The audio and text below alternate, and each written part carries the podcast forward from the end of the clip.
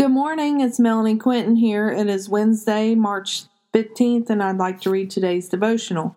His Divine Power, 2 Peter 1 3 through 4.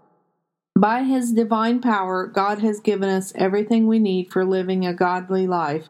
We have received all of this by coming to know Him, the one who called us to Himself by means of His marvelous glory and excellence. And because of his glory and excellence, he has given us great and precious promises. These are the promises that enable you to share his divine nature and escape the world's corruption caused by human desires. He promises to never leave us or forsake us. He promises to never flood the earth again like in the days of Noah.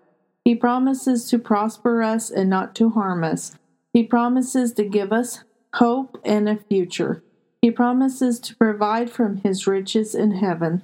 What are you trusting the Lord with? Have you asked him to reveal his promises to you?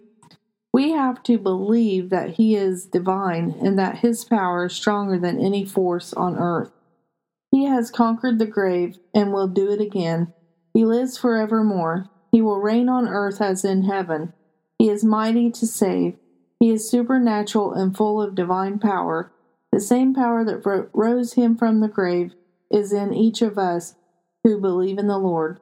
What thoughts, what actions, and what things have you put your focus on? Do you have more faith in the seen or unseen? Faith is developed by believing in the things we can't see. It isn't developed by seeing and then believing.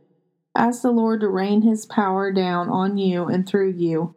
You and I have uncapped potential the Lord has given to us from his riches in heaven, as he has seen fit to give.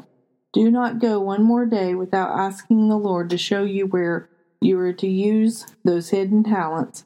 Have a blessed day chasing after the Lord's way.